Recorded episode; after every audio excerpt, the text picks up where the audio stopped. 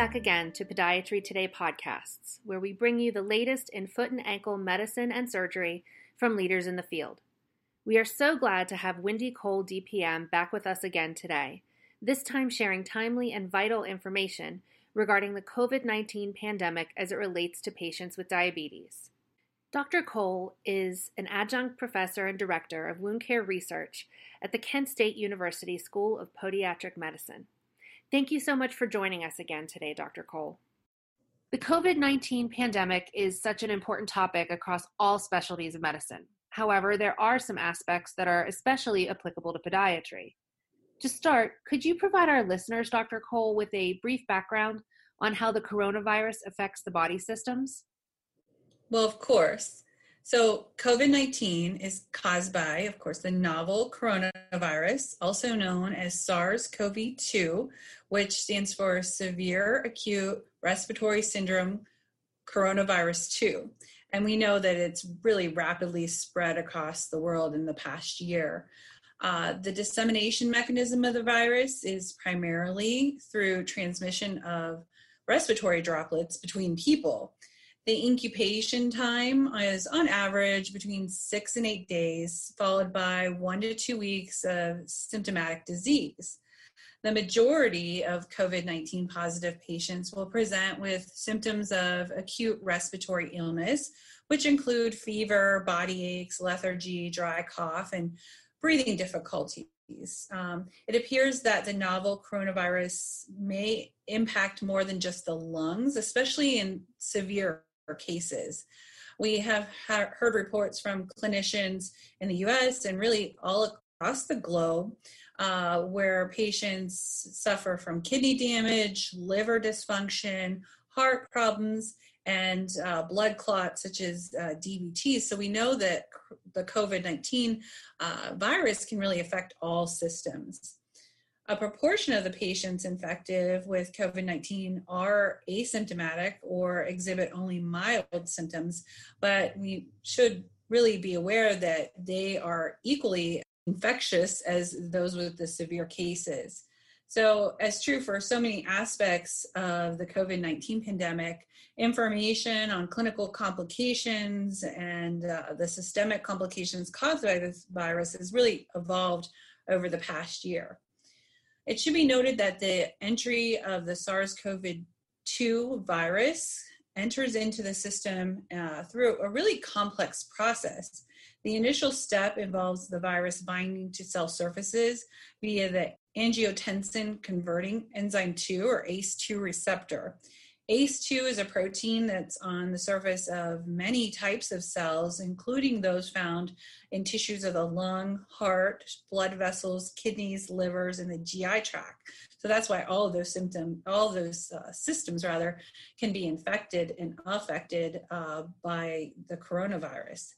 ACE2 is very abundant in epithelium uh, found in the nose, the mouth, and the lungs, and those are the most common sites for the coronavirus entry.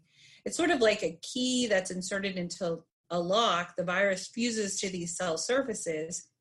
This protein provides the entry point for the coronavirus to kind of hook into and infect really a wide variety of human cells. We've been told that persons over 65 years old are at an increased risk for contracting COVID 19. Do persons with diabetes also have an increased risk? Yeah, in fact, that is true. Patients with diabetes uh, are at an increased risk. Diabetes, unfortunately, is one of the leading causes of morbidity and mortality worldwide. And the number of newly diagnosed cases of diabetes continues to be on the rise. Diabetes is a metabolic disease, as you know, and it's characterized by impaired glucose metabolism, uh, and this results in higher than normal glucose levels in the body. This condition occurs uh, due to either cells failing to produce insulin or really lacking the response to insulin, or could be a bit of both. This increase in diabetes among Americans and, and people worldwide has had a serious negative effect on the overall cost of healthcare uh, on our society and really the economy as well. An interesting fact a study showed that after you adjust for inflation, medical costs of diabetes in the US increased by 26% when they looked at the cost of, of healthcare from 2012 to 2017. And this is most likely due to the increased prevalence of diabetes and the increased costs to treat persons with diabetes. So, historically, people with diabetes have exhibited uh, increased risk and susceptibility to any and all infectious diseases, such as Staph aureus and tuberculosis. And what we think it, this is caused by is a compromised immunity seen in patients with diabetes, we see that patients with diabetes also have other comorbidities like hypertension and obesity, and this also uh, compounds the likelihood that they will be infected and are at greater risk for complications and death uh, due to the COVID 19 virus. In a recent article featured in Podiatry Today, we highlighted data from the Coronado study. Can you give our listeners an idea of what this study found? Absolutely. So, you know, since the beginning of the coronavirus pandemic, health officials have really cautioned people uh, with diabetes uh, are at an increased risk for severe symptoms of COVID 19. As you mentioned, the recently published Coronado study really did appear to justify this warning. This was the first study of its kind to specifically research the effect of diabetes on patients uh, after they were hospitalized with COVID 19. They looked at over 1,300 subjects admitted to 53 public and private French hospitals, and they looked at the time frame between March 10th and March 31st of 2020. Interestingly, uh, across all subjects in the study, one in 10 patients actually uh, died within seven days of hospitalization, while one in five had to be mechanically intubated by that point. Should be mentioned that only 18% of these subjects were able to be discharged to home by day seven, so the vast majority of them had severe complications. The majority of the subjects with the severe complications 89% of those actually had type 2 diabetes. And of these patients, 3% of the cases uh, were actually diagnosed with diabetes while they were hospitalized for COVID 19. So they looked at, at, multiple factors of this patient population. Surprisingly, poor glycemic control was not associated with poor patient outcomes, but the presence of systemic complications of diabetes, advanced age, and increased body mass index did actually increase the severity of COVID 19 infection and the risk of mechanical ventilation in this patient population. The presence of uh, microvascular and macrovascular complications more than doubled the risk of death by day seven in this patient group. Microvascular complications, of course, uh, that consists of retinopathy, neuropathy, kidney disease, and small vessel peripheral arterial disease, uh, were present in 47% of, of the patients. And then macrovascular complications like cardiovascular disease, heart disease, and stroke were present in 41% of those patients patients that were at advanced age, so those 75 years and over, were 14 times more likely to die than patients that were under the age of 55.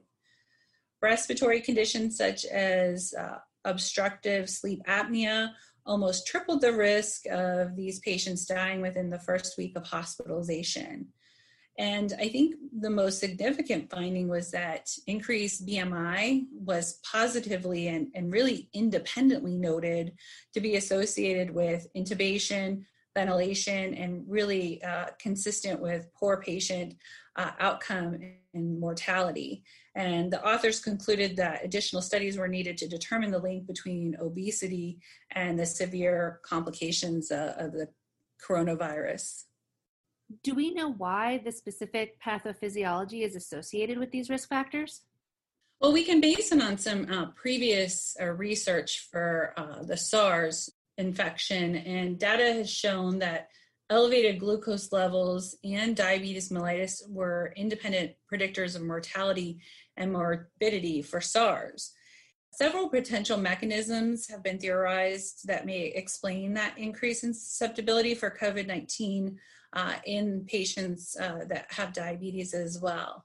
So, the mechanisms that uh, we believe are at play is that there's an increased susceptibility for COVID 19 in patients that have diabetes because there's a higher affinity of cellular binding and the virus can enter into the cells more efficiently. Uh, we also see that there's decrease in viral clearance in patients with diabetes. They have diminished T cell function and increased susceptibility to a hyperinflammatory or cytokine storm syndrome. This complicates things, especially when they have an increased risk or, or presence of, of cardiovascular disease. This impaired immunity that we see uh, with patients with diabetes is often a result of uh, diminished T cell and macrophage activation. Previous studies have shown that patients having poor glycemic control experience uh, a decreased immune response. We can't fight off viral infections as well uh, as, as people with healthy immune systems. And so they're more susceptible to bacterial contamination, especially in the lungs. And I think it's the combination of these risk factors is likely the reason why patients with diabetes are at increased risk for morbidity when it comes to COVID 19. Also, type 2 diabetes is widely believed to be a chronic low grade inflammatory disease. And this will also contribute to widespread immune system imbalances. Obesity is an independent risk factor for type 2 diabetes, and uh, obesity associated inflammation is a direct result of activation of immunity cells in adipose tissue. And this causes a release locally as well as uh, systemically. Therefore, obesity is known as a risk factor for surgical site infections, nosocomial infections, skin infections, and uh, upper respiratory infections. Persons that display excessive abdominal obesity can suffer from mechanical respiratory issues as well, such as sleep apnea. We had mentioned that earlier.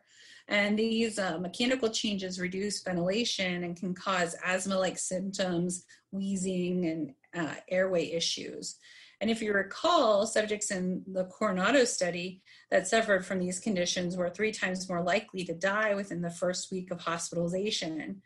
So it's believed that this subset of patients, there's this change in secretion of, of cytokines resulting really in induced and impaired immune response and increased susceptibility to the COVID 19 virus.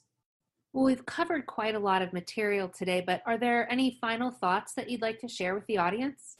Well, you know, we, we've talked about this before. Podiatric care remains vital uh, during the COVID 19 pandemic. Podiatric physicians do provide essential services and care to at risk populations, and patients with diabetes are probably some of the most at risk uh, patients that we see. And unfortunately, we know that diabetes uh, predisposes them to greater complications from the coronavirus infection. So we need to be uh, very careful and te- take steps uh, to limit the disruption of care. Uh, and this might mean performing services in a lower risk setting and to help limit patient morbidity and mortality through the implementation of a triage system to categorize the needs of our patients with uh, diabetes, we can continue to manage the care of these at risk patients. There are a lot of innovative therapies, and you and I have discussed remote patient monitoring uh, previously in a, a podcast, and it really pairs well with alternative treatment sites and services such as home visits and mobile clinics and freestanding office sites so we can uh, decrease the risk for these vulnerable patients with advanced comorbidities and you know we still have to continue to be diligent and think outside the walls of the hospital so we can continue to provide care for for this at-risk patient population.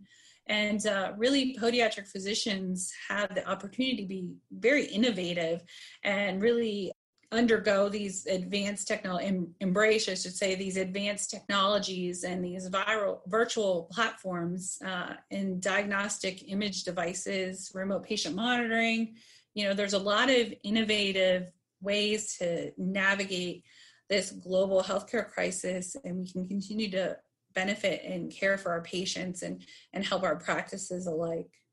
That's so important, Dr. Cole, as I know many doctors are being forced to reevaluate how they can render care effectively and safely, especially for those patients most at risk, along with keeping their practices viable in these uncertain times. We'd like to thank Wendy Cole, DPM, again for sharing her thoughts with us today on this important topic. And to the listeners, we hope you'll join us again next time on Podiatry Today podcasts.